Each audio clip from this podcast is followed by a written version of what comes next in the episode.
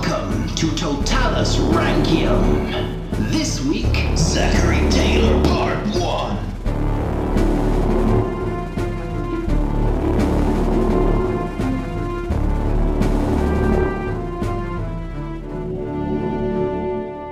Hello and welcome to American Presidents Totalis Rankium. I am Jamie. And I'm Rob, ranking all of the presidents from Washington to Trump. And this is 12.1 Zachary Taylor. Zach. Zach Tay. Zach, Zach Tay is what they used to call him. Oh yeah, that's Yeah. His, that was- only his friends though. Military man today, not a politician. It's going to be a little bit different. Always a bit Jacksony. Yeah, mm, Well, um, no. In a nutshell. we have had quite a few in a row of career politicians. yeah, Yeah, he's not. because Van Buren was probably the first. Yeah, um, we, we've had a few, but yeah, no. So it's, we're going to see a slightly different side to America here. But of course, before we start, we have our introduction. Oh yes, cinematic. Oh yes, Go for it. start in a tavern, an inn, if you will. Oh, my favourite place. This is a a, a rural inn in the Florida woods. So sort of um, something you'd, you'd see in Skyrim, like wooden made. Let's let's say that. Yeah. full on fantasy, Yeah, orc drinking on the corner. literal sawdust on the floor. Yeah. yeah, that kind of thing. Khajiit playing poker. Well, not quite. Um, we'll get into that in a moment. Um, below a third, yeah, using the using the correct term this time, says Florida, 1839, Second Seminole War. It's the second Seminole War. Yeah. There was some of the Native Americans, weren't they? Yes, in Florida, if you remember correctly. Yes. Yes. Okay, it's the middle of the day. Right. Sun is shining. Nice. Um, the barman's cleaning the glasses or just moving the grease around the glasses Yeah. like they do. Uh, there's one customer, a scruffy man in the corner. Nice. uh, and that's about it. Uh, Okay. You know what it's like in a pub in the middle of the day, smell Dead. smell of stale beer in the Yeah. air and sunlight coming through the window in shafts. Yeah. that kind of thing. Hazy atmosphere inside. Yeah, yeah. Yeah, yeah. The the smoke from the night before still clinging to the walls slightly, Nice. but it's generally settled. Yeah, yeah. Let's give the barman braces and a huge moustache, shall we? Oh, fantastic. Can we call him Leopold? Yes. Brilliant. The man in the corner, let's give him a wide brimmed hat uh, with no crown. so, So just- it's kind of coming off a bit. So he's like wearing a frisbee, uh, like one of those hoops that you throw. You know the, the cartoon tatty top hat that's got the, the lid Yeah, yeah. coming off? A bit like that, but Okay. with a wide brimmed hat. Okay. Yeah, both both in their 50s. Comfortable silence. And then the door opens. Slam, I'd like Yeah. to think. Dr- dramatic opening. Yeah, beams of sunlight shooting through. The two men inside shield their eyes slightly. Ah, it burns the eyes. Leopold's German. Okay, fair enough. Do you want to drink? well, in steps a young army officer in a brand new uniform, all crisp, shiny buttons. Ah, you look very smart. Oh, the barman's used to this. Yeah. This inn is only 50 miles from the camp where the army was stationed. And He'd made good business out of this, It's a hell of a distance to go for a pint, though, isn't it? 50 miles. especially back then. But it's also en route to the camp, to That's the right. camp from up north. Okay. So anyway, the young officer orders a drink, asks about getting a room for a couple of nights before heading into camp. Uh, there was room, so the barman makes the arrangements, and then the officer sits down to enjoy his beverage. Nice. The man in the corner's the talkative type. You know what they're like, regulars in bars. Yeah. Yeah. So uh, starts asking questions to the officer about his comings and goings. The officer, giving up on ignoring this man, stated that uh, he was newly appointed, making his way to report to General Taylor. You may have heard of him. He's in charge of the troops down here. The scruffy man then asks about a room. Well, if you plan to stay here a couple of days. Uh, what are you going to say to the general when you get there to explain your tardiness? Surely you should head straight there. Oh, and I'm quoting here, said the uh, officer. They say Taylor's an easy old soul. I'll easily make up an excuse. Cut to later that night. The officer is about to make his way up to his room. Got himself a, a hot toddy. Yeah, oh, nice. Yeah, and don't know whatever else you used to take to bed in the olden days. A little candle on a Yes, he's got his candle Little on the stand, yeah. Stand, yeah. He's got one of those nightcap. yeah, big nightcap. Anyway, he just happens to, to mention to the barman, the the scruffy man of the in the corner. Regular, is he? the barkeep turned and simply said, Why? Don't you know General Taylor? now stay on the barkeep here. so don't pan away. Yeah. The officer leaves the shot, and you, it's still just on the barkeep. And then you hear se- several sounds off camera, and then hoof beats just suddenly starting and then fading away quite quickly. And then the barkeep smiles, casually tosses the money for the room in the air, and then catches it. And then, oh yeah, I'm doing it again. Winks to the camera. Oh. Oh, it's twice in two weeks. Cut to black. Zachary Taylor. nice. And there we go. That's our little little story at the I start. like that. That was nice. Yeah. I, I like it- the, the build up and the the swerve. Oh, the guy walking in's not Zach Taylor. Exactly. It's the man in the corner Oh, in scruffy clothes. This story comes up quite often. It, it would appear Taylor really enjoyed tricking young officers. it was one of the things he got enjoyment out of. caring the living hell. Yes. But that comes up later because obviously we need to start with his childhood. Yeah, he was born. Well, actually, let's start with Zachary's father, shall we? Richard, Richard Taylor, not the one who worked on Lord of the Rings. Only just occurred to me. I'm sure the uh, the person who runs Weta Workshop is called Richard Taylor. Is it? Uh, if it is, I'm amazed at myself, That is and I'm pretty good going knowledge. to keep that in. And if I'm wrong, no one will ever hear. Anyway, so Richard Taylor, he was an officer in the Revolutionary War, a distant cousin of James Madison, actually. Okay. Yeah. And also a near neighbour of the future president. They lived in Virginia. And Richard had married uh, a woman named Sarah Strother, or Strother. Stroh the sounds. Yeah. Easier. Uh, they married during the Revolutionary War. Shortly afterwards, the couple had a child, and then another child, which is nice. So two children. Chil- t- t- t- um, t- Two children. Yes, the one, that's yeah. what you said. The family was well respected, considered in the upper class, so they're they're part of the Virginian aristocracy, but they're kind of at the bottom of the Virginian aristocracy. sort of new money can kind of afford to go out for meals, but can't splash out. They they own plantation. They own slaves. They, Oh, good. Yeah, yeah. Lovely. They they are the the upper crust, but they've not got ridiculous slaves and plantations. They've got about twenty slaves compared to a thousand slaves. Yeah, more like that. Yeah. Okay. And also, their plantation was struggling at this point. Years of growing tobacco had destroyed the soil. Yeah. Need So- to need to rotate. Exactly. Uh, So they they were falling on hard times. Richard, who had been given land in Kentucky as payment for the war, decided it was time to make their future in the West, which we've seen in the last couple of episodes. Yeah. Heading out west. So, leaving his pregnant wife and two sons behind, he headed for Kentucky. What a guy. that, to be fair, this was to set things up. Yeah. He was laying the groundwork. It wasn't just a case of see ya. Bye. I'll send a check. By the time he returned seven months later, their third son, Zachary, had been born. Obviously, that's our Zachary Taylor. Yes. Yeah, you got that. Good. A few months after this, the family headed off for their new lives. So, Zachary Taylor, born in Virginia, but like, only just. in the summer of 1785, the family made their way by water to a log cabin that had been built in Beargrass Creek. And this is where the Taylors set up a 400 acre farm called Springfield, where Zachary and his siblings would grow up. Dee, dee, dee, dee, dee, dee, dee, They dee, dee, dee, dee. homed. Yeah. Yeah. As we have seen, the West at this time was a dangerous place to be. Law was hard to regulate, and Native American tribes were fighting hard against the white expansion. Yeah. So skirmishes were frequent. We'll do. Uh, people generally didn't go around on their own. we have very little on Zachary's early life, but we do have one interesting story. Apparently, there was an old woman who lived nearby who used to love scaring the children, including Zachary. Uh, what she'd do is she'd walk up to them, suddenly remove her headdress to reveal a bald head, and then shout at them that the, the Indians had scalped her. Lovely. And then they'd run away screaming. Nice. Yeah, I, it would appear that she just had no hair and she used this story to scare children. That's fantastic. you would though, wouldn't you? you so would. yeah, so there you go. That's one story we've got. Uh, Zachary learned to read and write at home. His mother, Sarah, taught all her children, the number of which had grown to five sons and three daughters. So a nice large family.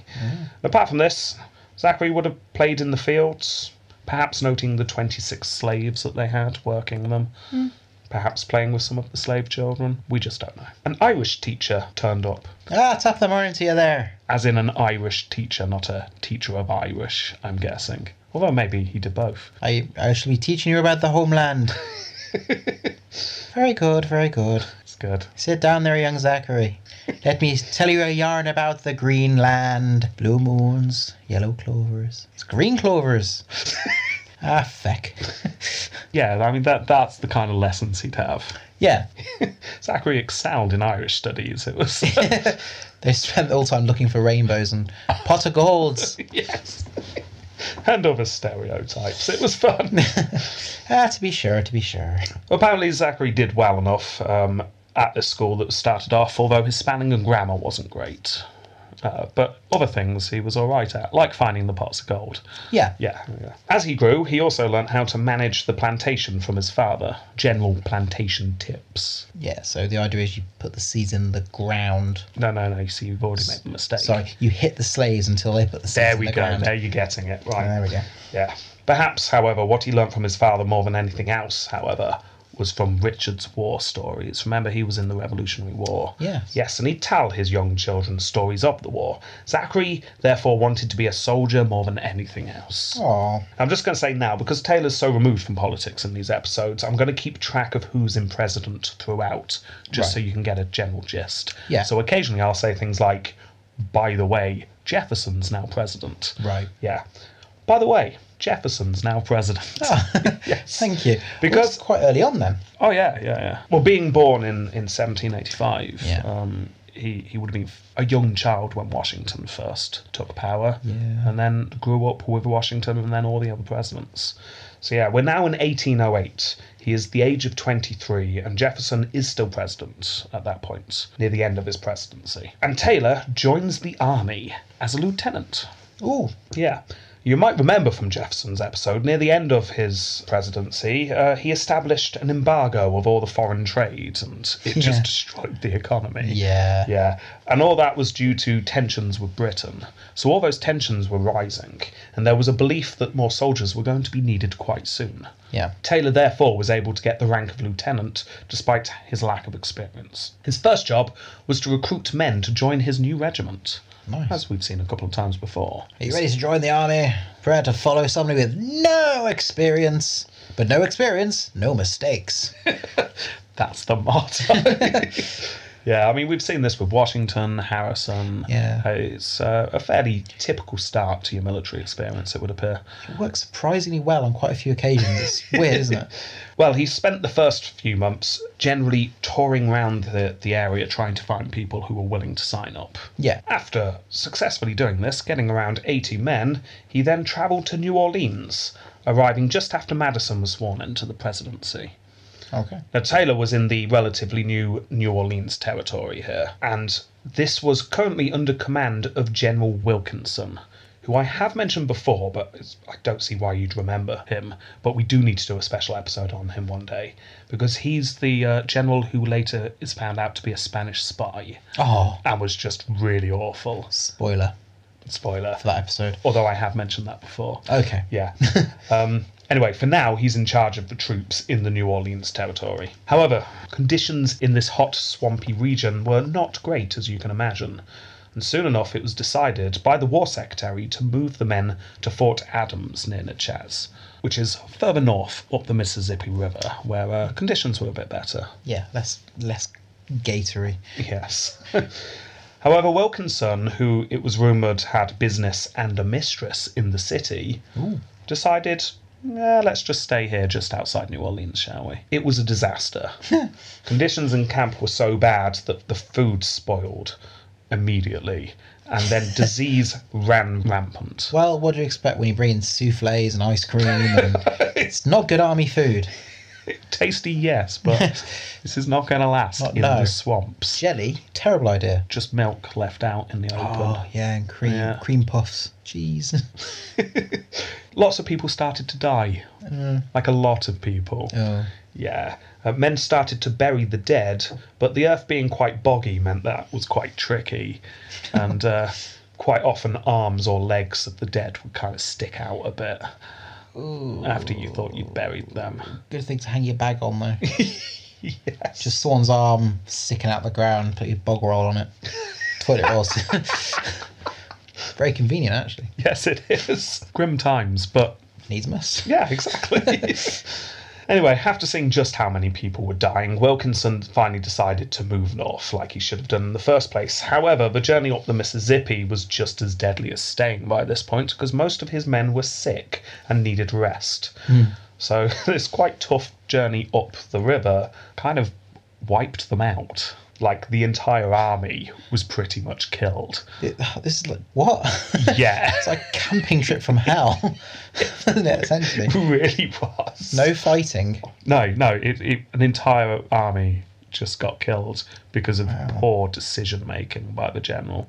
And y- you see the little things like mosquito bites and infections from Yeah, yeah, ooh. yeah, illness, fatigue, famine, and then after that, everyone get on these boats and work really hard to get up the river. Yeah, not great. Zachary, however, had got lucky. His tent was right next to one of those arms he could use for a toilet dispenser. Handy. That's what counted as lucky. Yeah. Quite literally handy, yeah. no, no, the reason why he got lucky is that he had gotten ill right near the start and was sent home to recover. Oh, that's so he good. actually missed most of this, which uh, is quite lucky. But it also meant that he had time, whilst he was at home, to meet Margaret Smith, or Peggy, as she was known. She was in the area visiting her sister, and the two hit it off. Oh no, he's got a wife. No, that was Richard's wife. No, Oh, never Yeah, mind. no, that's his mum. Oh, that's a No. different story. no, his mum's not getting in the way. Don't worry. yeah, no, he's he's free and single, and so is she. So it's a nice story. This one. That's good. Yes.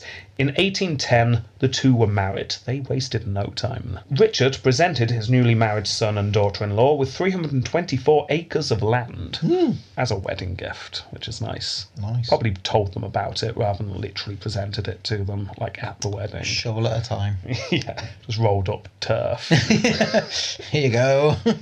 Within a year, their first child was born, a daughter called Anne. Oh, Having set up this family for himself, it was then time to get back to the army. It's quite an extended leave, that. yeah, yeah, yes. Go and recover and find yourself a wife and have a child and then be back. Yes.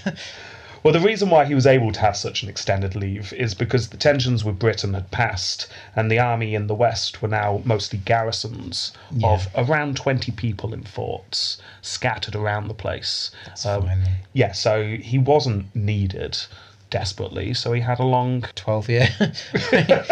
not, not quite that long, but yeah, a good, good couple of years. He, he was able to just get his affairs in order. But it's now time to go back to the frontier. He was to take over Fort Knox in Kentucky. Near Vincennes, Indiana. This is really close to where William Henry Harrison was Yeah. currently in charge. so this Fort Knox is the one that's now the gold bullion depository. You know what? I didn't even think to check. I, you never know. yes. No. I'll, uh, I'll edit one of those in. Oh. Oh. There, there were many Fort Knoxes. Yeah, I was imagining, so yeah. the chances of this one being the same. But no, I didn't even think to look. Anyway, the man who had been running Fort Knox had somewhat inconveniently shot one of his own lieutenants. Well, it happens. It does. so he wasn't allowed to rule the fort anymore. Just tied to a chair with rope. There you go, sir. Taylor was tasked with going in and instilling some order. They keep killing each other. in you go. However, shortly after this, he received word General Wilkinson was being court martialed mainly due to the mess in New Orleans. you are awful. We need to court martial you. However, General Wilkinson wanted Taylor as a character witness, interestingly. yeah. Well, i- in a way, because he wasn't there long enough to see the Oh, horror. So. Possibly, yeah. anyway, whether Taylor would have been able to say anything in defence of the general, we don't know because he wasn't actually called to stand in the end. Oh. Because Wilkinson had enough friends in high places and just got off, like you do. However, due to the uncertainty, Taylor found himself back at home with recruitment duties once more. Which meant that when things kicked off between Harrison and Tecumseh in Prophet Town, Yeah. Taylor missed all that because he would have been involved, but Yeah. because of uh, being called off as a character wis- witness, so you kind of missed it. Oh, I missed all the fun. Missed all of the fun, yeah.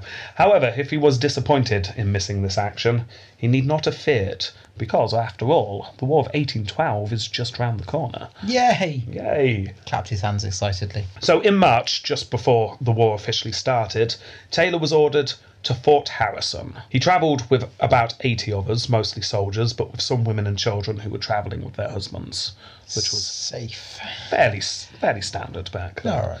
Yeah. Um, they got ill. they got very ill. Oh, dear. 15 of them died. Ah, wonderful. Yeah. Out of how many? 80. Ah, yeah. Ooh, Yeah. When they arrived at the fort, they all sort of dropped down and attempted to recover. Soon enough, everyone in the fort was ill. Excellent. yeah. And only a couple of men at a time were able to stand guard. Taylor himself also was suffering from this. But they were quite lucky. Things seemed very quiet. No sightings of the Native American tribes. Good. Everything seems fine. We just all lie here, feel sorry for ourselves until we've recovered. It'll be fine. Perfect. Pass us the dirty water. look, look, look. Until one day, one of them sort of lifted their head up, groaned slightly, looked out the window, rubbed their head with a damp cloth, and noticed two mutilated bodies of farmers just outside the front door. Oh, that's going to make you feel better. Oh dear. yeah, things weren't going to stay quiet for long. The bodies were taken in and buried, uh, and the fort went on to high alert. Or as alert as it could be.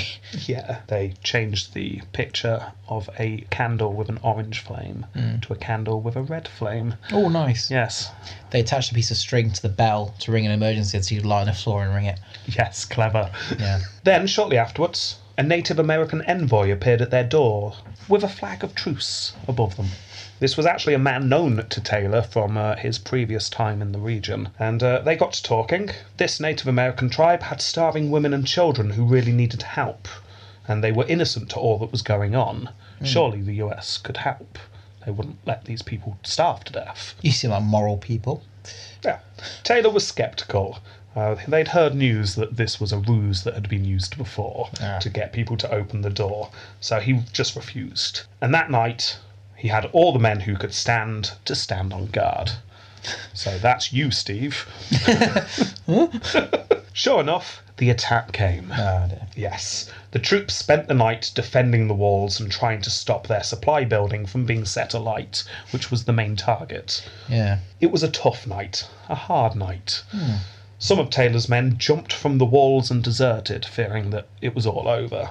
The supply building did indeed catch alight at one point, but due to Taylor's leadership, the flames were defeated. Apparently, he, he did well here, did Taylor. Ran around the place, staying calm, ordering people to rip up boards that could catch alight and put out flames with water and things like that. That's got it. Useful suggestions. It's the image of him just holding a bucket of water running around like splashed.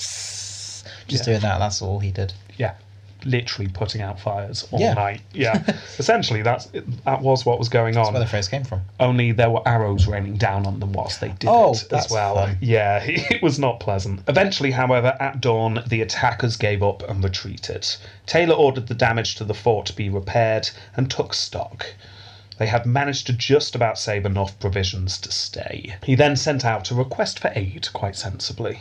As it happened, however, word had already reached Colonel Russell, who was in the region, who soon turned up with 1,200 men. That's good. Uh, they were saved. Yay. Yay!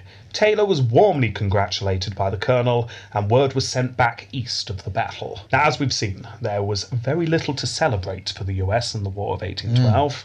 So, when news came through of a young captain repelling an attack, that was soon written up as a stunning victory. Of course, yeah. Yes.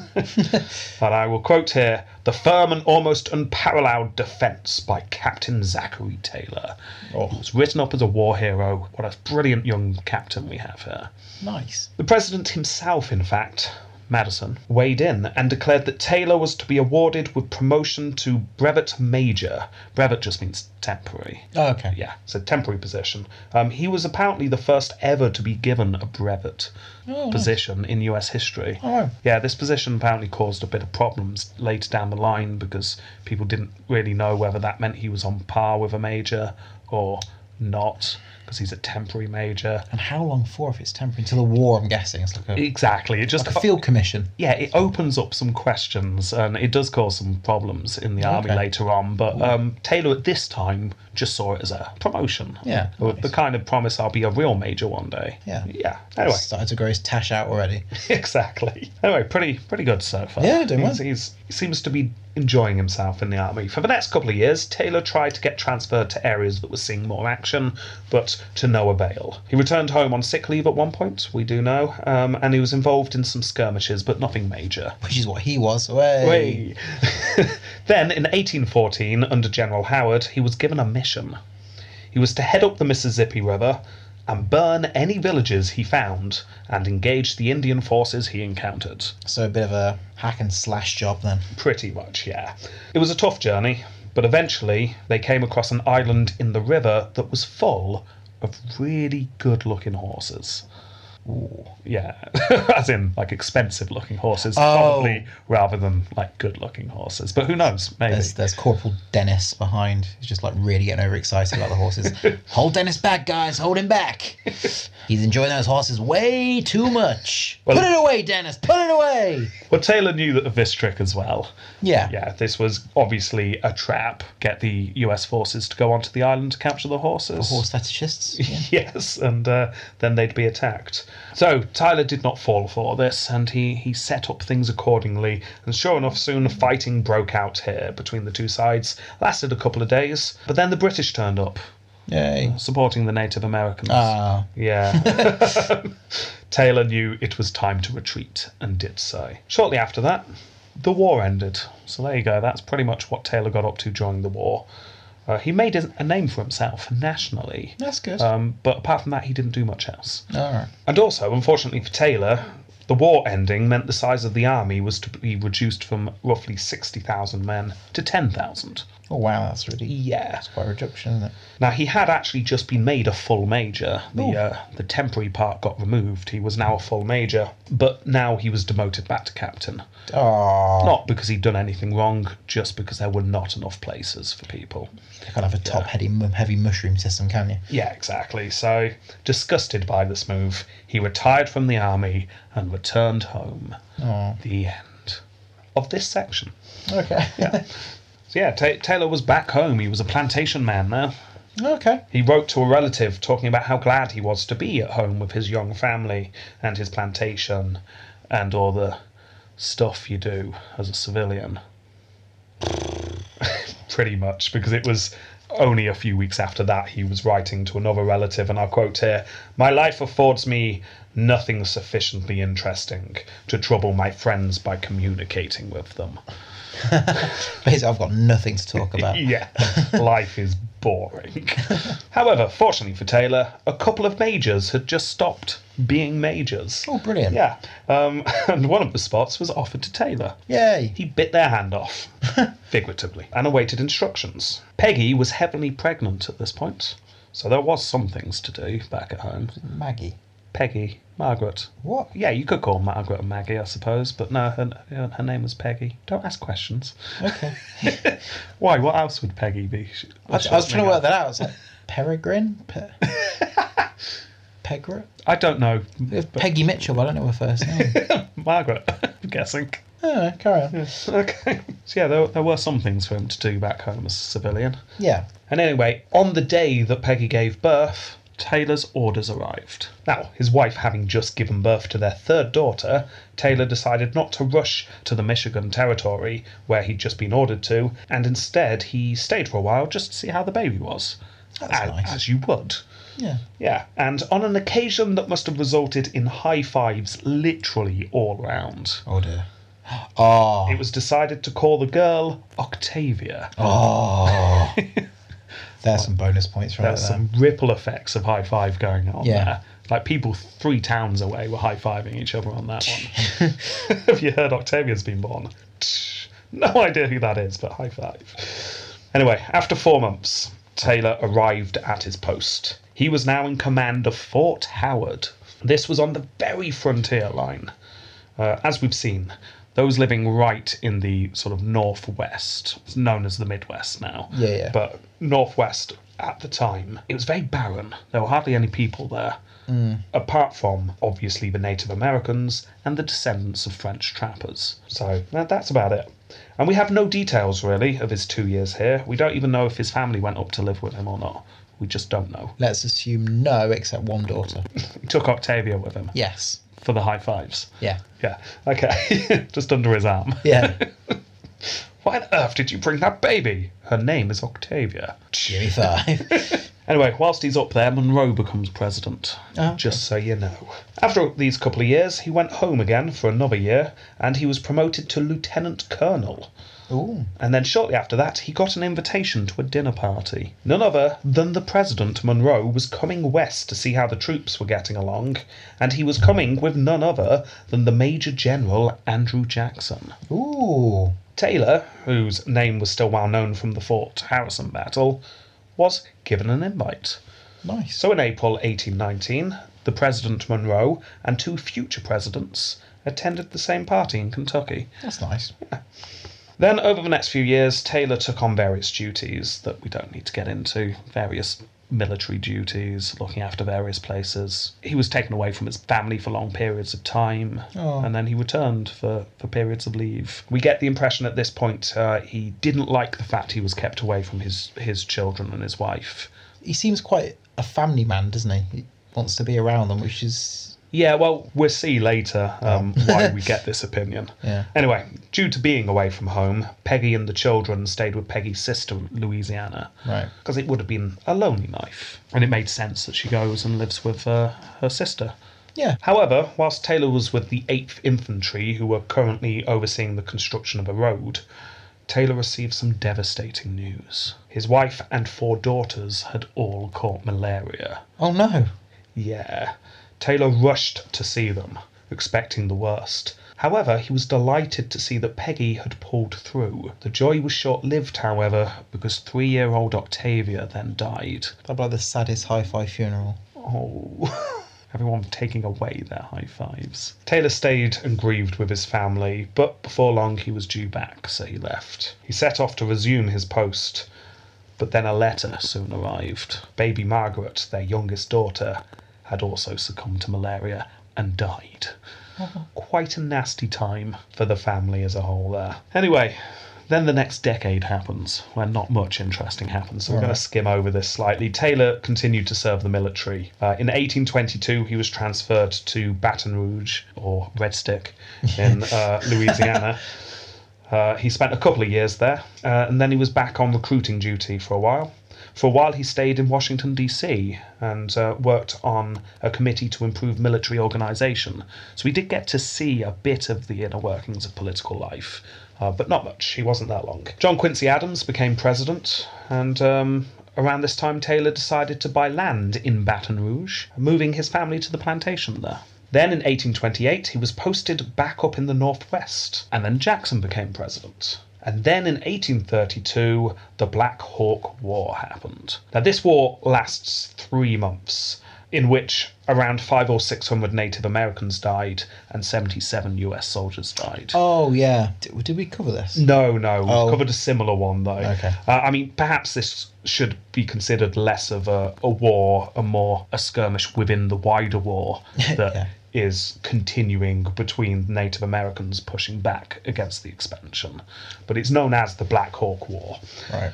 Now, Black Hawk was a Native American leader, similar in the mould as Tecumseh.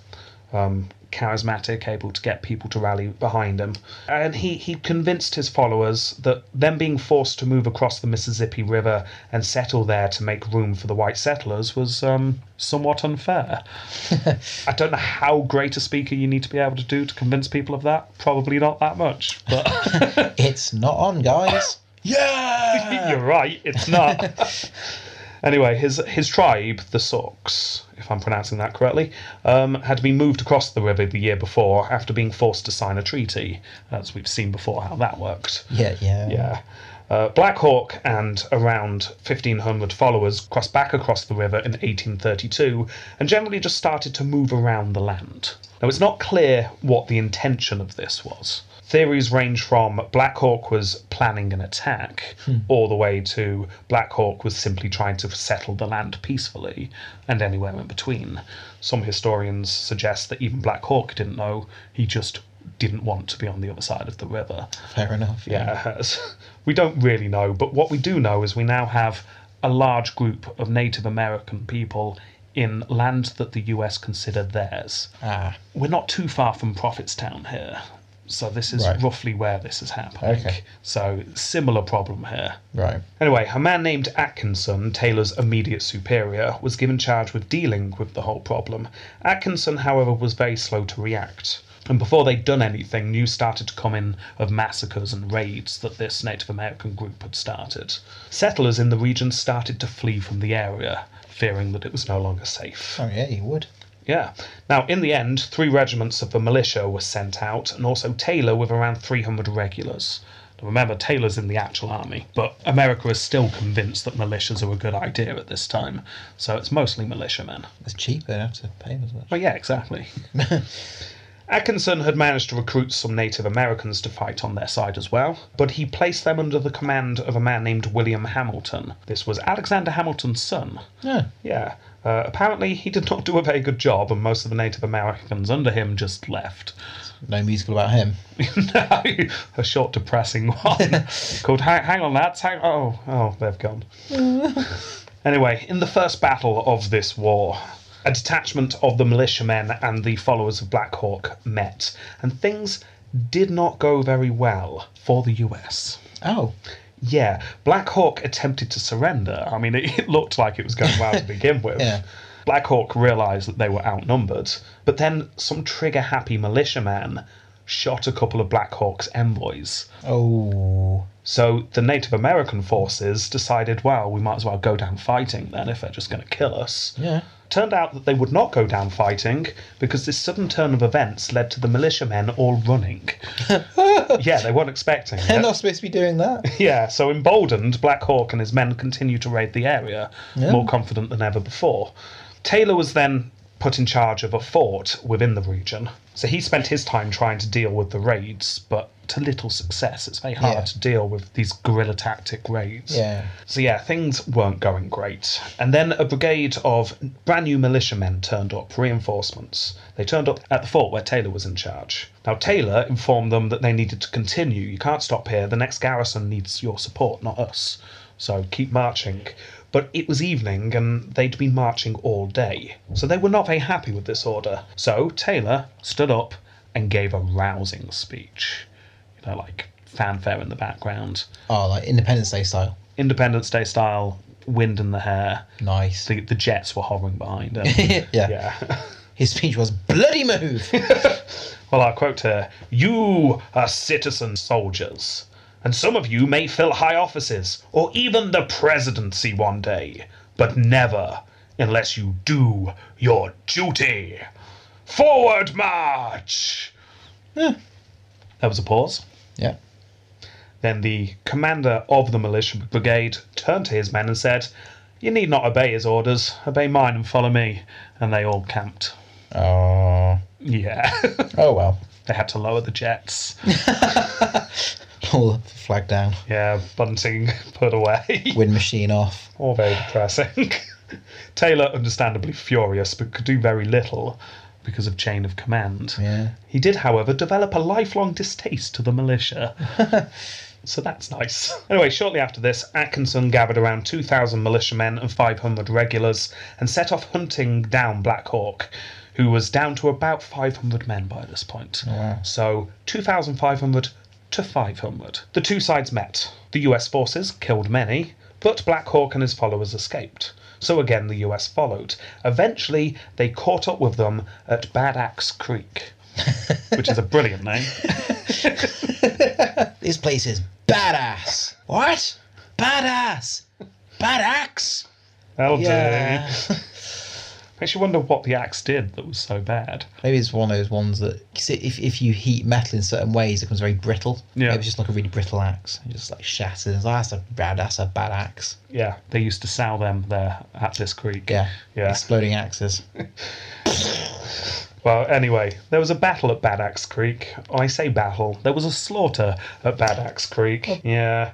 Only 50 of Black Hawk's men survived to surrender, uh, along with the leader himself, who was caught sometime after the battle. Black Hawk was put into the charge of Taylor, who in turn placed him in the charge of one of his subordinates, a man named Jefferson Davis. Yes, this is the man who would go on to be the only president of the Confederate States during the Civil War. Oh, so there's two presidents. Well, yeah, when the South declared independence, they elect Jefferson Davis as their president. Did not know that. Oh, wow, there you go. Oh, are we doing an episode on him? No, because he's a usurper. Had he have won the war, possibly, but he put- didn't.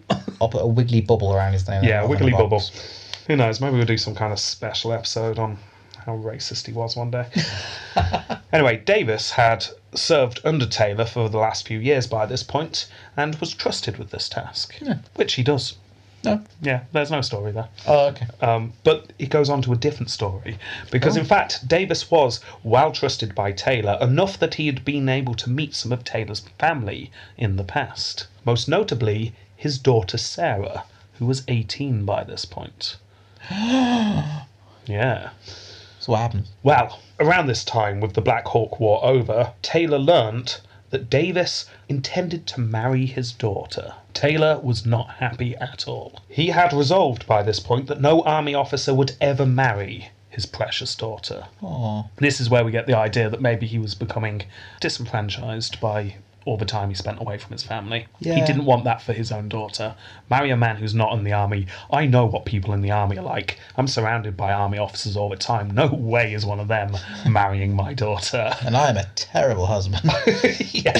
So yeah, Davis was uh, not best pleased that Taylor was not giving his support, and Taylor was not best pleased that this young Davis was hanging around sniffing his daughter, sniffing around his daughter. Sorry, I said that wrong. you smell lovely. no wonder Taylor wasn't happy. That's weird. so uh, things became tense between the two men, and Davis and Sarah were forced to create elaborate schemes just to see each other. Oh, how elaborate. Um. like sort of Home Alone style Yes, yeah. contraption. They Elab- lock Taylor in the bathroom using like a coat hanger, five marbles, and a, a bit of spam. Y- Yeah. Yeah. then they'd be able to see each other for five minutes until the Aw. spam ran out. Yeah. Gnawed his way out. Well, Davis was then promoted and was moved to another post, Weird. conveniently. if Taylor hoped this would end things between the young man and his daughter, he was very much mistaken, however. no. Yeah, letters flew between the two. Uh, the two remained very much in love. Davis decided that if Taylor would not accept an army officer marrying his daughter, then fine, he would just stop being an army officer. And Davis resigned from the army. Wow. Yeah, Dedication. gesture. Yeah. I wouldn't do that. And thinking this would clear the objections from the older man, he and Sarah got married. Yay. Yeah. Taylor's not happy. No. He did not care that Davis had arranged his retirement. He just did not want him as a son in law. He just had this feeling he just wanted to start his own country. And yeah. I just have a feeling you're not going to go down well in history, young man. So after the wedding, the happy couple left to go and visit Davis's brother, and Sarah wrote to her mother asking her to convey her love to her father. Then Taylor received another message. Davis and Sarah had caught malaria, Sarah was dead. shouldn't laugh. That's quite sudden. yeah, that's three months after the wedding. Oh, that's not fun. That's not fun. That is a third daughter died to malaria. Oh, How, how does Taylor die? stop! Stop living in the swamps. Yeah, yes. Seriously. Don't keep mosquitoes as pets. it's a terrible idea. Uh, we'll find out how Taylor dies another time. Next episode, in fact. yeah, as you can imagine, Taylor and Davis were both devastated. Taylor grieved. A couple of years passed. Martin Van Buren became president. Yeah. Somewhat incidentally. Then Taylor was given a different command. Fighting in Florida against the Seminoles. Uh, this had been going on for quite some time now. It was hard guerrilla fighting that was proving to be beyond any general sent down to deal with it. Gorilla fighting. They fought guerrillas. That sounds amazing. Yeah. Um, General Scott, you remember him from last week? Yes. Yes. Yes, I do. Yeah, he'd done his best the previous year, but he found no luck. And General Jessup had also not done a good job after him. In fact, he managed to kill the Seminole leader, Yeah. uh, but considering that Jessup had kidnapped him during a meeting under a flag of truce and then thrown him into a jail cell where he suspiciously died, um, many were uncomfortable with Jessup's methods, shall we say. There's Uh, sort of unwritten rules, aren't there, for war and fighting? Yeah, in fact, some of those rules are actually written down as Yeah, well. yeah, yeah. Yeah, it's just not the done done thing. It's hard to argue you're fighting on behalf of civilization when your methods are just far more barbaric than the enemy's. Achieved his goal, though. Oh, yeah, that's not really the point though. All's fair in war. anyway, Taylor arrived in Florida with a thousand men in 1837 and was put to work under Jessup. Who was still there. In December that year, Taylor requested and was granted permission to move out with a band of men to track down the Seminole. On Christmas Eve, the two sides met, a rare occasion where the Seminole actually lined up to give battle. All wearing Christmas hats. Everyone wore Christmas hats, yeah. Uh, the Seminole were in a really good defensive s- position. They were behind a swamp, which is useful.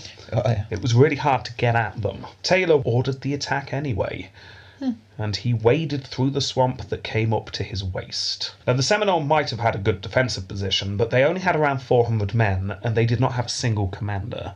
So just the sheer numbers, I'm guessing, from the Yeah, US. the US forces were over a thousand, so they had more than double the men. The first wave were heavily hit by Seminole fire, who had uh, cut notches into the trees to put their guns into to get steady aim. They were in a good fortified position here. But eventually, the US forces won out when they broke one of the flanks. The Seminole folded and then fled. Oh, okay. The US had lost more men, but they'd taken the battlefield, so therefore they declared it a victory. Yay! After the battle was won, Taylor was promoted to Brevet Brigadier General. nice. Yeah. And he soon earned himself a nickname, Old Rough and Ready. Suggested by his wife. yes. Old anytime, any place. Old not now. it's late. My mother's downstairs. let's, let's go into this slightly, shall we? Uh, by this time, secure in his own ability and position, Taylor had relaxed into his ro- role as a military leader. He rarely, if ever, wore his uniform. um, and he slept, as most of the men did, which is wherever you could find in the camp. He did not stand on ceremony. nice. As long as his men were getting the job done, that's all he cared about. Now, he spent the next three years in Florida, and this is where we get the story from the beginning. Ah, yeah. Yeah. Yeah, yeah. In fact, this is one of three stories from this time that I found. The second is very similar to the first. This is a new officer met a scruffy man drinking beer on his way to camp and chatted to him. Then, days later, upon reporting to the general, he saw that it was the very man he had been chatting to before. Worried that he'd been rude to the man drinking beer, the young officer apologised, and Taylor apparently replied, Let me give you a piece of advice that may be of advantage to you. Never judge a stranger by his clothes Nice. get the feeling that Taylor spent all his time when he was off duty just hanging around miles from camp on the off chance he'd s- stumble across a young officer that he could later embarrass. Okay, more of a hobby. Well, the third story, yet another young officer, this one even more pompous than the first two. Excellent. Yeah, pencil thin moustache. Uh, he'd been with the army for a while and was sick of all this mud and filth. It does havoc with your cuticles. Well, he sought out the general, and after being persuaded that that old man over there in the tatty hat was in charge, he introduced himself. He was a gentleman's son, and was not used to such conditions. You understand, old chap, what what? Bizarrely English as well. yes, well, they all are in this podcast, aren't they? Yeah. Taylor responded by regretting that any man should suffer such conditions in a modern army. But what am I to do? asked the officer. Taylor paused for a while and replied, Why, really, I don't know. Unless you take my place. The officer was shocked, but pleased. He assured Taylor that it wasn't his intent to turn the general out of his living quarters, obviously. No, no, it's fine. But since you offer, and you're up, if I, I could get a couple of hours of sleep, that would be marvellous. I'm really tired. Asleep in your cot. Perfect. Face mask. Cucumbers over his eye. Sounds of the rainforest. Dream catcher behind him. so, yes, he'd be terribly grateful. So, he therefore asked where the general slept. Taylor widened his arms, indicating the muddy camp around them, and replied, About here will do. Nice. The officer apparently replied, Well, no wonder they call you old, rough, and ready. and apparently everyone. nudge, wink, wink. Yeah, apparently everyone laughed apart from Taylor. H- How true these stories are, uh, it's debatable. Yeah. I mean, they all involve a young officer being really surprised. uh, but it does show us how Taylor was perceived by the men at the time. Yes. And that's probably more important in lots of ways yeah. because you, you don't just build that reputation up through nothing. Exactly. Anyway, after three years in Florida, and just like the previous general was getting nowhere with the Seminole, he requested a leave uh, to sort out his plantation at home. Cut back the weeds. Well, sorry, hit the stays until they cut back the weeds. Exactly, yeah. Now, after a quick tour of the East, he returned home, and he was then put in command of Fort Gibson in Oklahoma, where the Trail of Tears ended. Oh, good. That would be cheerful. Harrison had just become president. Harrison's just stopped being president. Oh, Uh, well, actually, a, a small thing happened in between Harrison's three months. rise and fall. uh, one month. oh yes. yeah, I was three weeks, four days. yeah. Yeah, Taylor, in this month, made his first ever acknowledgement of politics, or at least the first one we have record of. I'm sure he's mentioned it before. He said, "Hark, we have a president." yes. Well, he wrote to the president, President Harrison, to express his disappointment with the corruption in the Jackson and Van Buren government.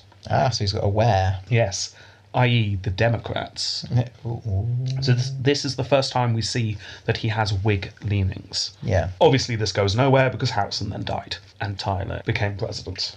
In fact, Harrison was halfway through his letter Yeah. response. Yeah, he's sorting it all out. He was. I know exactly how to sort out all the. cor- Yeah.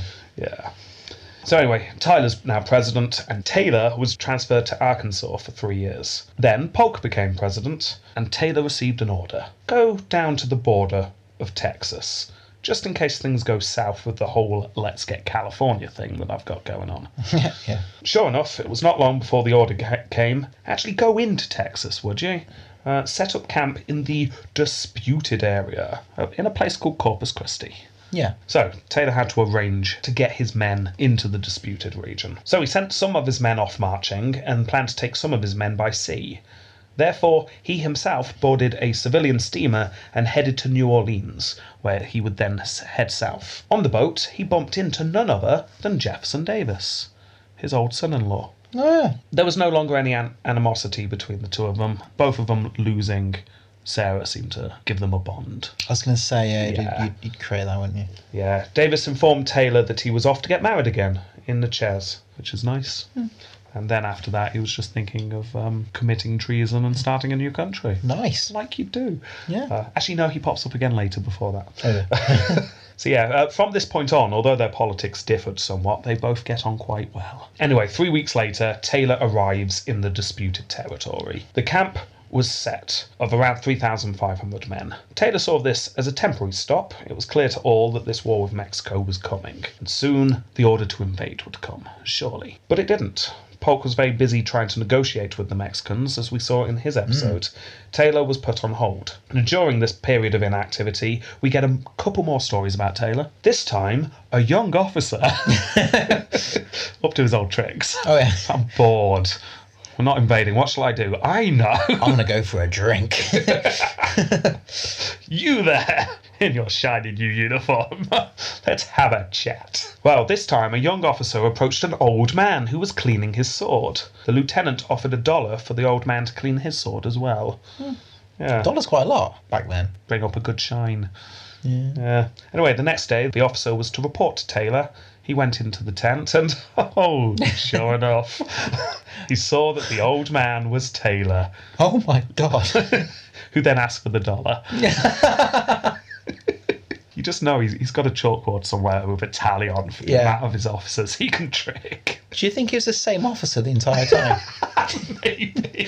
There were also stories that Taylor did not keep it a secret, that he did not think annexing Texas was a good idea.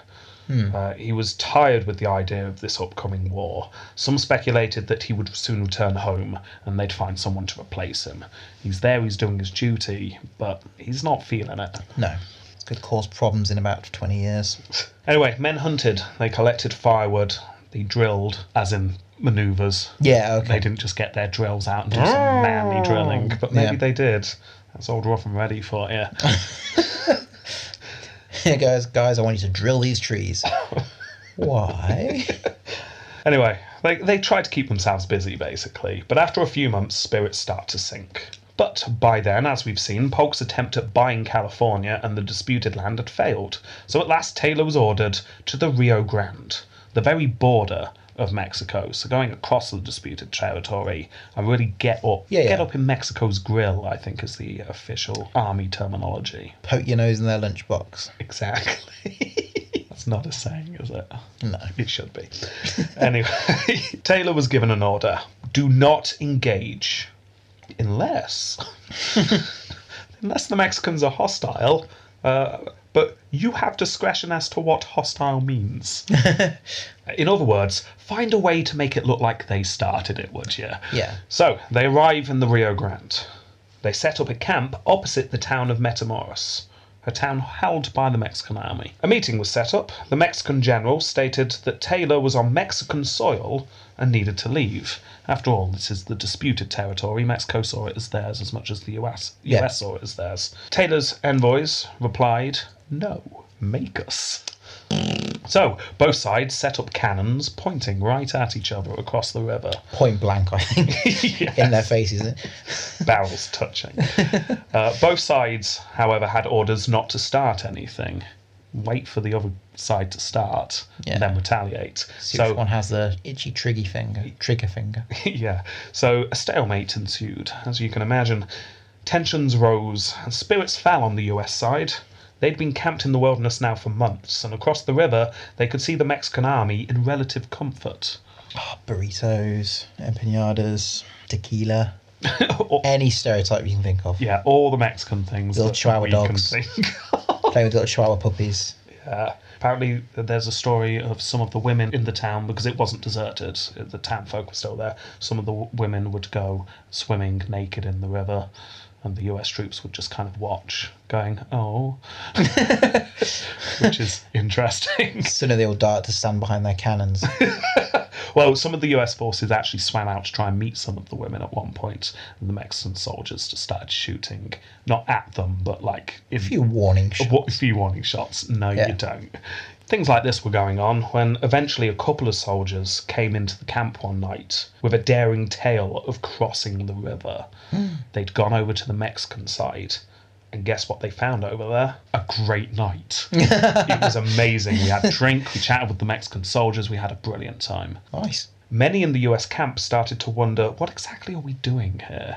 Especially since a lot of them were first generation immigrants from Ireland. There's a huge Irish contingent in this army, and Brilliant. many of them felt far more allegiance to the fellow Catholics in Mexico than the US, Yeah. which had only just recently become their homeland. Oh, yeah, of course. So men started to desert. Top of the morning to you there. Who's your favourite Pope?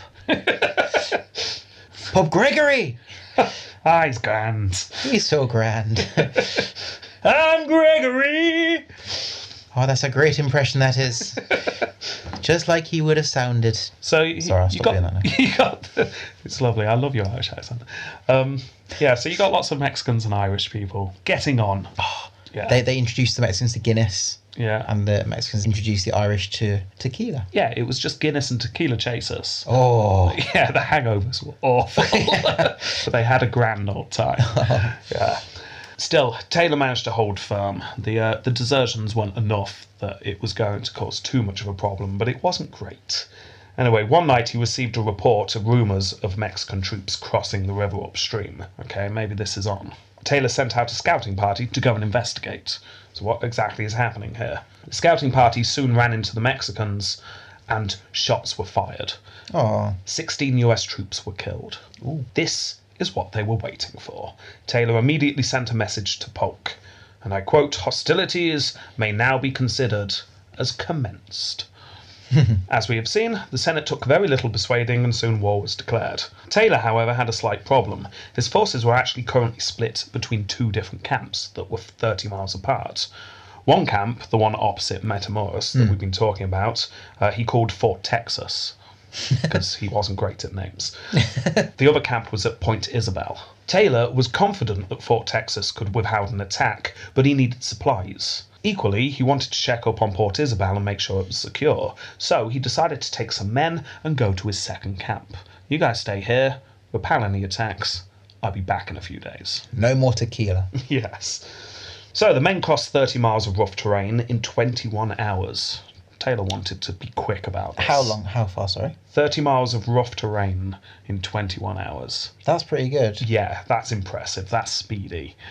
So it would take. So I, I, I, I googled map this. From where I live, it would take me about s- eight hours to walk to your house from here. Wow. But that's on roads and stuff. Yeah, as that's well. nice and Yeah. straight.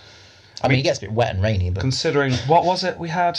Was it Polk as a child? It took him was it five weeks to go 500 miles? oh yes. Something like that. It was 100 Oh, miles after a week. his his operation, yeah. Ah, yeah, yeah. Ooh. So, um, yeah. Uh, compared to that, Sense of urgency. Yes, come on, quickly. They arrived, and sure enough, Point Isabel did need some improvements, so Taylor ordered the camp be fortified, but then received news that Fort Texas, back by Matamoros, was under attack. Oh, Well, Taylor, hoping that his assessment was correct, that the fort could indeed defend itself, stayed at Point Isabel for a week to oversee the fortification. Then, once that was done, he ordered the men to get ready for battle and set off for Fort Texas once more. And sure enough, during this march, they met the Mexican army, who had indeed crossed the river. This was led by a man named Arista, and on the plains of Palo Alto, the forces lined up. Taylor was outnumbered 2,000 to one. oh, no, I said that wrong. Sorry. Taylor was outnumbered. Uh, Mexicans roughly 3,000, Taylor roughly 2,000. So, understandably, he set up defensively. The US forces managed to withstand all the attacks, relying heavily on their, their guns, which were superior to the Mexican ones. The Mexicans lost far more men than the US here, so they retreated, and Taylor followed. The next day, the armies clashed again, but this time Arista had set up more defensively Behind things. yeah. This time Taylor was more proactive. He ordered a charge to capture the Mexican guns. Now, they weren't entirely sure where the Mexican guns were, they were being concealed. So, uh, someone in Taylor's army had a bright idea let's just fire our cannon, and then they might fire theirs back, Yeah. and then we'll spot them. That worked perfectly, yeah. The Mexicans Genius. foolishly fired back and gave away their position when they didn't need to. So, after a couple of charges, the Mexican guns were indeed taken, and the Mexican troops started to fold. They retreated back over the Rio Grande. Taylor had managed to chase the Mexican army out of the disputed land and back into Mexico. nice. Well, once he arrived at Fort Texas, however, he discovered that yes, the fort had indeed howled, well done, but the man he left in charge, named Jacob Brown, had unfortunately died. No. Yes, so the fort was renamed Fort Brown. Oh. Yeah, which eventually became the town of Brownsville, which is still there today. Okay. Anyway, Taylor then needed to plan what was going to happen next. One problem he was facing was the sheer number of militiamen who had suddenly turned up. uh, 8,000 men, in fact. That's great, but none of them had any training, discipline. All guns. I mean, they were enthusiastic. No one's doubting how enthusiastic they are. They're all like shaking their fists and looking furious, but uh, Well, hello, boys. Nice to see you. Hot damn! okay. Yeah, um, unfortunately, this was really straining his supplies somewhat. And also, let's not forget, he doesn't like militiamen. No. Still, he had a plan. He was going to cross the river, take Metamoros across the bank, then move west and take the city of Monterrey, which was uh, the largest city in the northern region of Mexico. Yeah. To do this, and to keep supplied, he realised he needed naval support to keep his supplying train safe and the supplies travelling up the river. Yeah. So therefore, he got in contact with Commodore David Connor, Oh, that's a great name. who was the officer in charge of the naval squadron currently at the mouth of the Rio Grande. Now, the two arranged to meet. Not wanting to be disrespectful to the Commodore, Taylor decided to change. He was currently wearing, and I'll quote here, a dusty green coat and a frightful pair of trousers. Maybe it had a really bad print on. Or like um like palm leaves or something like that. Yes. He's there with just Bermuda shirts, yes. flip flops. Or crocs. Oh, Crocs. Yeah. Crocs and socks. Oh no. Oh the humanity. Halfway up his calves. Oh It's not good. it's not good at all. Yeah. Apparently these um these trousers and the dusty green coat made him look a bit like a toad when he was sat on his horse. so anyway, um, he decided, okay, I, well the Commodore's coming. Let's be respectful. So he pulled out an old uniform from somewhere. He, he dusted it off. He got the creases out, added a sash, put a sword on it. Nice. Gen- generally fancied himself up a little bit. Made himself look the part. Left the crocs on though. Rookie mistake. Yeah. Then he awaited for Connor's arrival. Sure enough, his arrival was shortly announced, and then a man in civilian clothing walked in. Oh. yeah, Connor, who had heard of Taylor's aversion to formality, had, out of respect, taken off his uniform and put civilian clothes on. This is why communication is so important. Yeah. when, when you when you're you're getting your secretary to type to his secretary or write, you yeah say when my people are talking to your people, yeah these dress are the code details. dress code. Yeah, get this sorted. I'll be I'll be in the black. I shall wear blue to compliment. Does anyone have a peanut allergy? Exactly. Yeah. Yeah. These little things. Yeah. It just helps. It's quite funny though. Yeah. Um, well, a man under Taylor at this time called Ulysses Grant. Uses S Grant. oh, yes. Oh. Put a box round him. Why? Um, for for reasons you'll find out. Um, anyway, Grant witnessed this and stated that the conversation after this point was largely awkward and apologetic. No, I'm terribly sorry. I'm sorry. Sorry. Terribly sorry. sorry, sorry. Go off Anyway. a Bad show. They got over this and everything was organised, and Taylor was soon ready to invade Mexico. he sent word to Arista that Arista was to leave Metamoros and leave all the government property behind. Ooh. You have 12 hours to respond. No reply came. So, 12 hours later, Taylor crossed the river and entered the town to discover it completely empty of soldiers. Good. Civilians were still there, but the soldiers were gone. The town was put under US military rule, and the next stage was planned. Taylor set off for the city of Monterey, but once again, the militia were causing problems. Their lack of discipline and training meant that their camp was just more susceptible to disease. and sure enough, many of them started to get sick and die. Excellent. Yeah, Taylor lost about an eighth of his forces here. Although he did realise that, well, this is mostly the militiamen, so we're not actually really losing too much of a fighting force In here. fact, it's easier if they don't. know. Sure enough, he was proved correct, because when arriving outside Monterey, the US troops viewed the city that was essentially a fortress. Low, flat topped buildings used as elevated platforms by the Mexicans. This was a notoriously difficult place to take. However, Taylor split his forces into three and attacked the city from different directions over a period of three days. Eventually, it became clear to the defenders that they would not be able to keep the US forces out, and they surrendered. Taylor agreeing to an eight week truce to allow the Mexican army to retreat. There you go, he now had the major city in the north of Mexico. Yeah, it's going well. Yeah.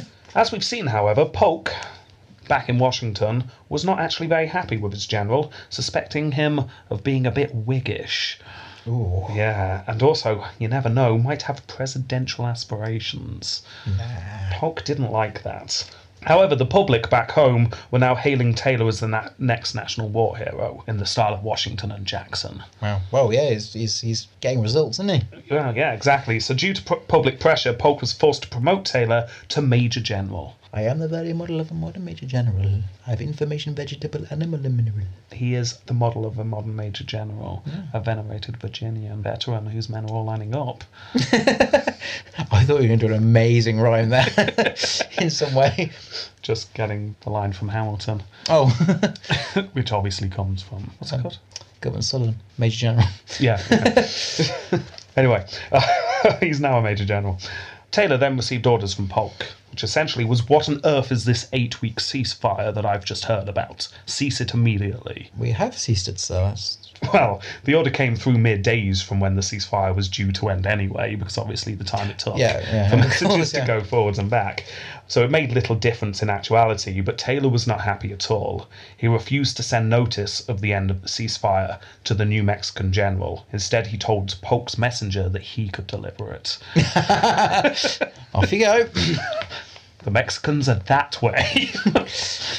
He then got on with his plans to keep taking over northern Mexico. Polk, meanwhile, had ordered General Scott to go on with the plan to take Mexico City that we talked about last week. Yeah.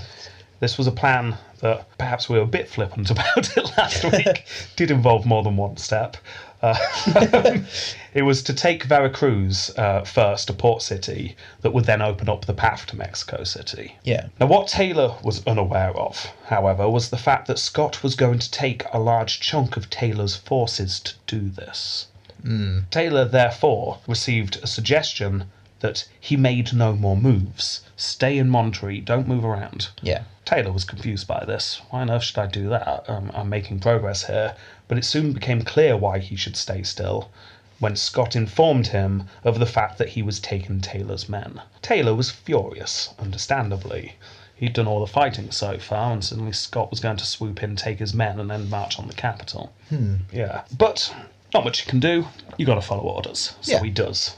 No one realised how much danger Taylor was being put in, though because, unknown to the United States, the new president of Mexico, Santa Anna, had intercepted a letter from Scott talking about taking Taylor's men. So now the Mexicans knew that Taylor was undermanned. Now, Santa Anna, needing a win to secure his position, decided that taking out a weakened Taylor, who had got all the victories so far, Yeah. was the best way to get that political win. So, Santa Anna marched with 20,000 men. That's a lot. Yeah, th- these are numbers that we usually see in our Roman podcast. Yeah. Not not in this. This is a huge force for the times. Meanwhile, Taylor was getting reinforcements. Hooray! They were mostly untrained volunteers. Brilliant. yeah. Now he was attempting to make a decent fighting force out of this when the news came through. The Mexicans are coming. All of them. Now, Taylor had thought himself safe where he was because in between his position and Santa Anna's was a desert that would be very hard to pass. Now, how- Unless, of course, it's people that naturally live in that sort of environment. well, not quite. I mean, people who lived in that environment, i.e., the Mexicans, had developed a system of keeping large water storage tanks in the desert so troops could be moved around.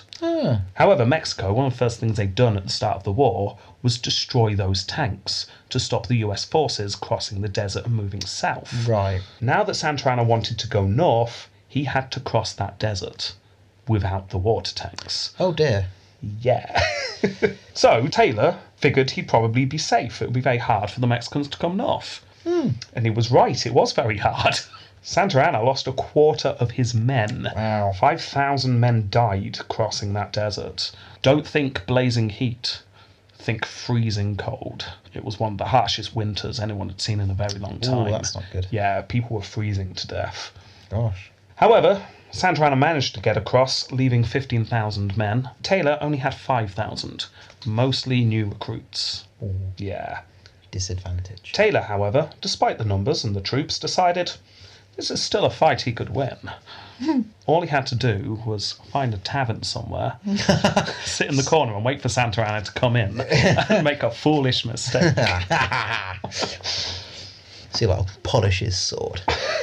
Well, Taylor set out with his forces and were lucky enough to find a very easily defendable position. They were able to block off the road, the only road in the region going north. Yeah. And then to the side, there was a high ground that had a plateau on it. So they secured that area. Yeah. To the other side of the road was just lots of gullies that was just impassable. So Taylor blocked the road with some troops and held the high ground to the side of it. Santa Anna arrived. The two sides faced each other. The battle started. Now, although they were unable to push forward, the Mexicans were able to scale the highland and take the plateau from the US relatively easily because of their numbers. One officer turned to Taylor and said, General, we are whipped. Taylor said, There's no time for that now. No, he said, that is for me to determine. The US then attempted to take back the plateau, and the fighting went back and forth for a while. Both sides making gains but then losing. Jefferson Davis, who's suddenly back on the scene again. Oh. He'd come down. Oh, nice. Um, he was in charge of some of the troops, and he led a push on the plateau, and it was able to push back some of the uh, Mexican cavalry at one point. Oh, just push the horses down the side. Well, the, the cavalry charged, and um, Jefferson Davis's men had perhaps accidentally formed an inverted V. Uh, so the horses charged into that V and were shot from two different Ah, sides. yeah. yeah, it was uh, Like a it- pincery kind of. Yeah, I mean, apparently we're not sure whether that was intended or just luck of the battlefield, but it worked out very well. Yeah. It put a stop dead to that Mexican charge. so that went well. However, shortly after that, the Mexicans pushed back, caught the US out of formation. And managed to inflict severe casualties as the US troops tried to get off the plateau and ended up in a bit of a valley and was just surrounded and killed. Yeah, over half of the US casualties took place in that one push. Wow. Yeah, Henry Clay died. Oh, did he? Obviously, not the politician. This is Henry Oh. Clay Jr., the Oh. politician's son. Oh. Yeah, so he died. Henry Clay, by the way, is busy fighting politically against this war taking place Right. at this point. I can see And why. his son dies in it. Yeah. Anyway, after a day and a half of fighting, Taylor had managed to stand his ground, but things looked bad. The next day, it seemed very likely he would lose to the superior numbers. There's only so much you can do here. Dawn occurred. Time for that famous last stand. However, everyone was amazed to see the Mexicans had left in the night. Oh. Yeah. Unknown to the US forces, Santa Anna had ran out of food three days previously. Ooh. There's only so much you can carry on a battle when no one's got any food left. Yeah, that's true. Yeah, so he simply could not continue and was forced to retreat. Taylor had won a huge victory. One. He won. Yeah, okay. Yeah, he won. Th- th- This is what counts as victories in, Okay. in, in wars back then Yeah. i- in America. I mean, the fact he hadn't lost, though, was impressive. Yes. And Yeah. Santa Anna returned to the capital with only half the men he set out with. That is 10,000 men no longer able to be put in Scott's way when Scott attacked. So this this was a huge victory for the US. Yeah. Oh, yeah, yeah. Yeah. Uh, strategically, Yes. definitely. I, I think you the US can definitely chalk this one up as a win. Okay. Yeah. so there you go. Um, the war was all but won. As we saw, things kind of went on for a little bit. Some stuff happened in California, but essentially, this is Taylor's final point in the war. After this, Scott takes the capital, and things go very well for the United States. And that is where we're going to end it this week. The victory of the war. Interesting. So there you go. That is Zachary Taylor so far. Interesting. Very interesting. Uh, quite successful. I think some of the success is due to chance, but he obviously has got some good prowess. I wonder if that'll continue his political side, where he'll just make lots of bad decisions and get kicked out. simply for variety, it's quite nice seeing uh, a non-politician for a change to see Yeah. what, what's going on in some of those wars we've talked about before. So yeah, there you go. Do you think he'd make a good president? I don't know, that's what I'm trying to decide. I'm not quite sure. Do you think he'd spend all his time in Washington D.C. in various pubs or bars? Yes. Just, uh, Young, young members of the Senate. yeah. right, okay then. Well, well, that's this week. Thank you very much for listening to part one of Zachary Taylor. don't forget you can download us on Podbean, iTunes, and Stitcher. And don't forget to uh, follow us on Facebook and Twitter. Leave a review. That helps us. Leaving a review would be very helpful. Uh, we should read some of the US ones out at some point. Yeah, we have will. We've got a few now. So thank you very much for those of you who have left reviews. We really appreciate it. Next time, Zachary Part 2. Sounds good. Until then, Goodbye. goodbye.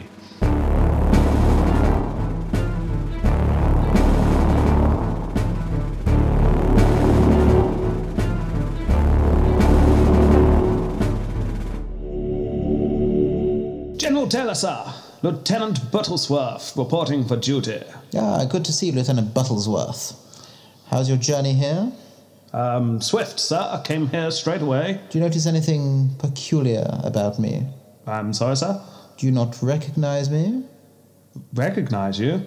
Sh- should I rec- recognize? No, no problem, no problem. So, how's your journey here? Like I say, swift, sir. Did you not stop off anywhere? S- stop off. Oh, oh, um, Maybe like an inn in Dented Shield? well, I might have stopped off for a, a Three day bender. what what- I possibly might have lasted a bit longer than I first anticipated, sir. You drank their entire supply of ale. But how could you possibly know? Hang on, Yes. the old man, the old man in the corner who I was talking to. What about him? No, was was that you, sir? No, that was not me. Oh, in that case, I only stopped for a couple of ales and I moved on. No, you didn't. On day three, you ordered some questionable sandwiches. But hang on, the elderly Belgian man, With a large moustache? the one who served me the sandwiches. But it can't be. Was that you? No, that was not me either. Oh. Oh, well, in that case, after the sandwiches, I left promptly. What about on the fifth day? Oh, God. When you got your clothes cleaned? The washerwoman! You were the washerwoman! I was not the washerwoman. Oh, However, on the sixth day, oh dear. there was a peculiar knock on the door. Three taps followed by one long tap, Oh, yes, I remember finding that strange at the time. and the door creaked open, and in hobbled a middle aged man with one eye, whose dialect indicated he had passed through Paris a time or two and maybe wintered in Britain, whose home could only be from number 43, Paradise Lane, Vienna, Austria. He hobbled in with his wooden leg, whitewashed, of course, his blue uniform stained with the splash marks of soil and mud from feculent horses The postman? his hair hanging lankly to the sides of his neck, his beard clearly hooked under his ears with clips, and of course, a tragic but believable backstory. He stumbled into the room. He placed the letters on the table with a scarred hand with miraculously maintained nails. He placed the letters on the table and he slowly turned to you. With his one eye, he looked into your eyes. He looked into your soul. He looked into the truth, didn't he? He did! You're trying to tell me that you. Yes, You were. yes, I was the neatly arranged bundle of letters. I knew it! I knew it! I thought that bundle of letters winked! Just Swan's arm sticking out the ground. Put your bog roll on it. Toilet rolls. Very convenient, actually. Yes, it is. We spend too much time t with each other. It's literally waiting for you to finish your sentence so I could say that. Wait. so this Fort Knox is the one that's now the gold bullion depository. No, Oh,